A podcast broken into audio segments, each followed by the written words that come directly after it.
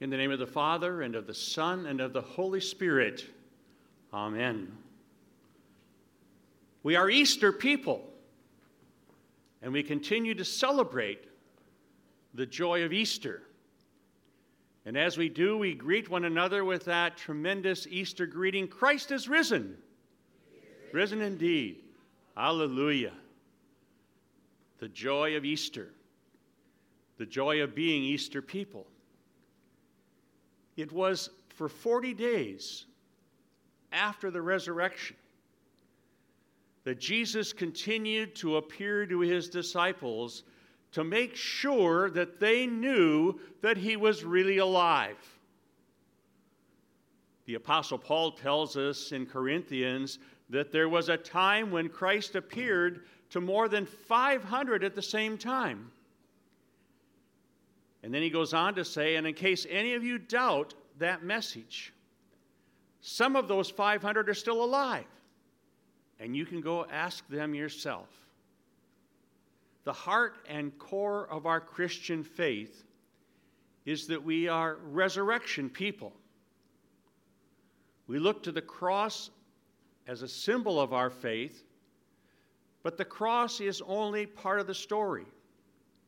If the story ended on the cross with Christ dying for our sins and paying our price, the story would be unfinished but it's heart and core for us to remember that we are Easter people and that we celebrate resurrection.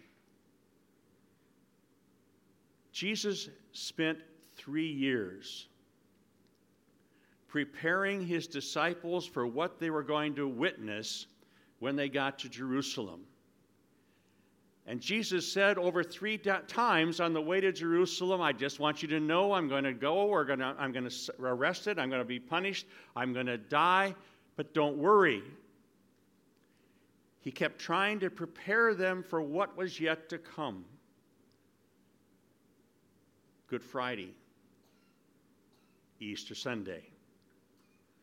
But he had to do more than that, and that's where we pick up this morning in the Gospel of John which is earlier than that. It is during part of the teaching time that Christ had. Notice he said to them, A little while you're not going to see me, and then a little while you'll see me again. And the disciples said to one another, What in the world is he talking about? And so Jesus goes on and he says it again. But he also in that context. He's talking about they would see him, then he would not see him in the grave, then they would see him again, and then they wouldn't see him again when he ascended into heaven. But they would see him again when he came back. Hard to understand if you don't know the rest of the story. But Jesus also, in the gospel for today, lets the disciples know that when he leaves them and ascends into heaven, he's not going to abandon them. God doesn't abandon him when Jesus ascends into heaven, but in the text he promises that there will be time, that I will send to you the Holy Spirit, who will come to be with you. Oftentimes, during the life of Christ, he would do a miracle, and then he would say to the disciples, Now, don't tell anybody what you've just seen. Don't tell anybody what you've just heard because they didn't understand the whole story. And as we'll hear in a few weeks, it was when the coming of the Holy Spirit at Pentecost came upon those disciples that it all finally started to make sense for them.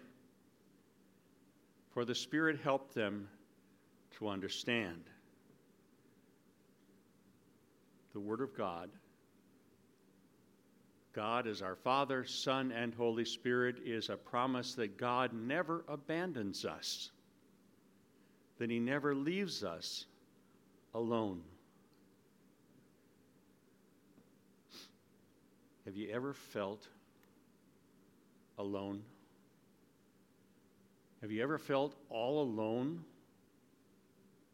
Maybe sometimes when we're quarantined. Maybe sometimes when we are all alone and we're in the house or the car by ourselves. Maybe sometimes when we're distressed and we feel abandoned. Have you ever woken up in the middle of the night, in the darkness of the night, and started to worry? Have you ever started to worry? Maybe you're worried about your kids. Maybe you're worried about your finances. Maybe you're worried about your health. But you wake there in the middle of the night and it's dark, and oh, how long the night is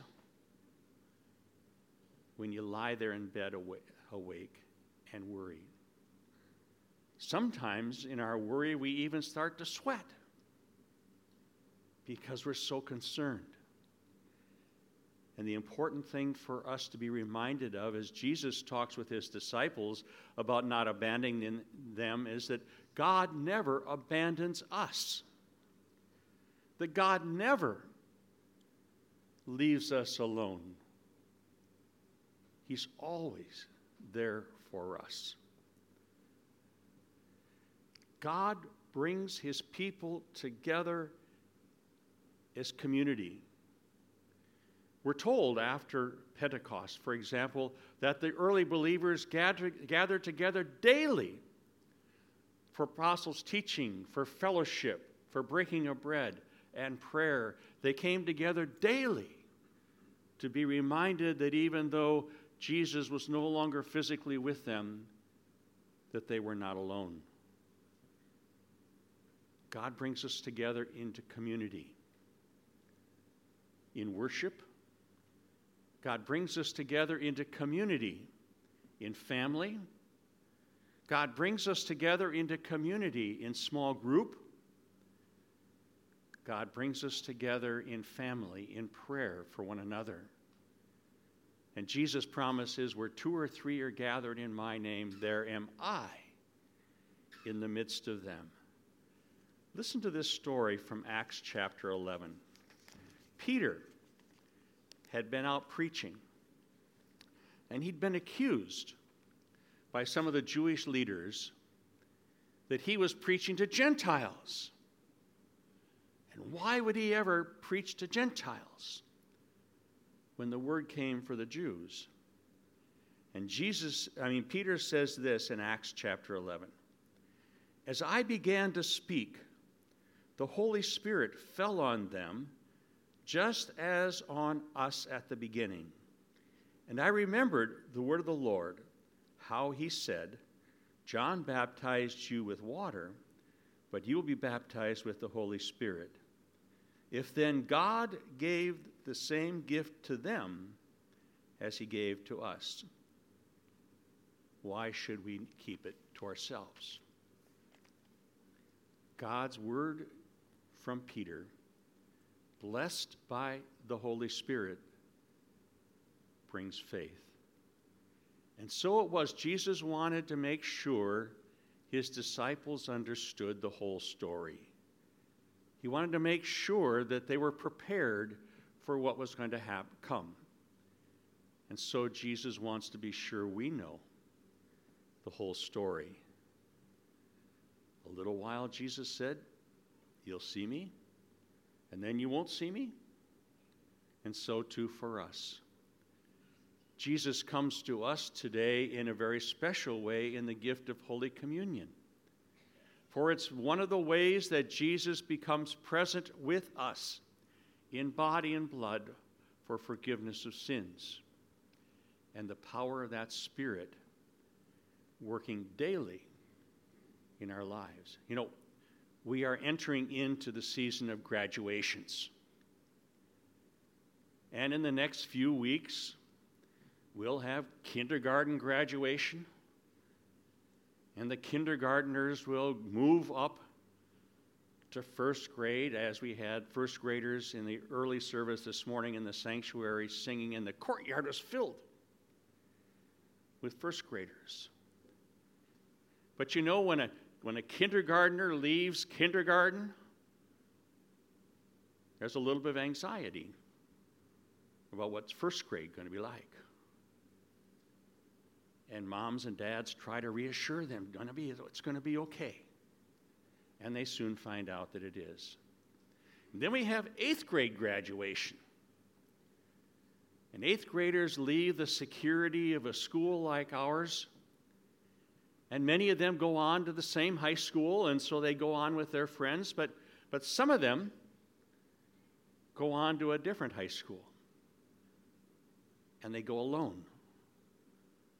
And moms and dads again reassure their eighth grader that high school is going to be okay. And they soon find out that it is. But then we have high school graduation. Now that's a little different. We attended a high school graduation party yesterday of a good friend of ours. And that young man is leaving the comfort and security of his high school here in Orange and all of his friends, and he's going to Clemson. Now, when he leaves Orange and he goes to Clemson, he's going all alone. And even though mom and dad might take him, he'll be all alone.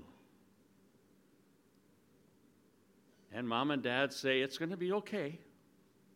You'll make new friends. And I'm sure before long he will.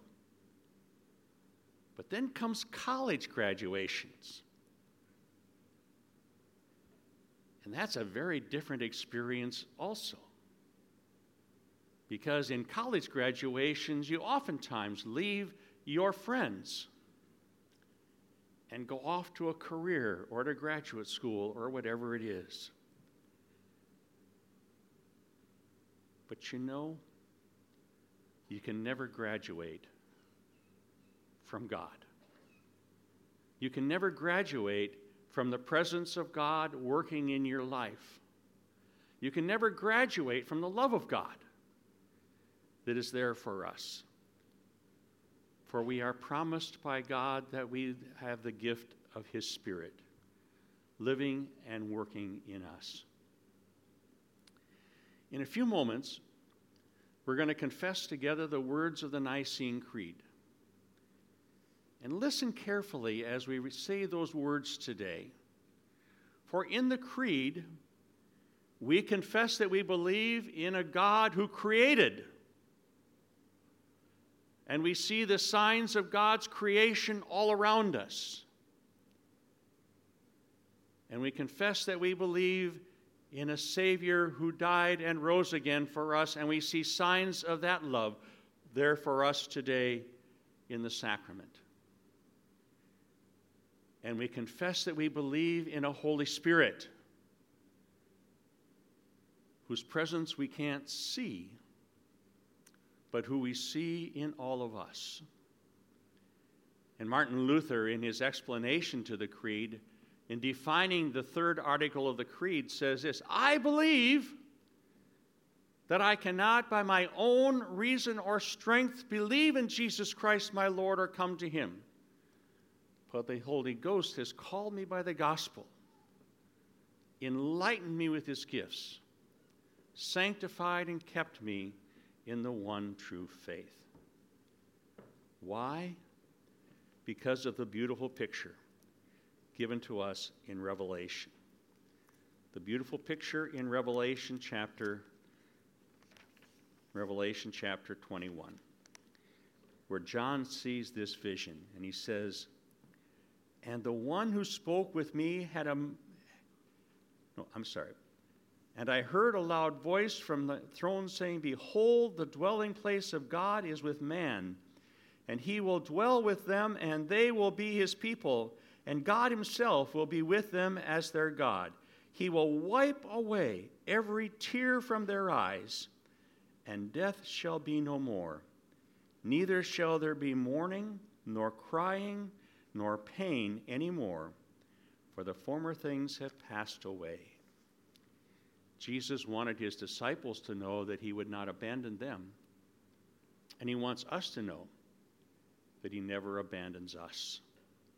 Come, Holy Spirit, and live with us, and comfort us, and be with us in our loneliness.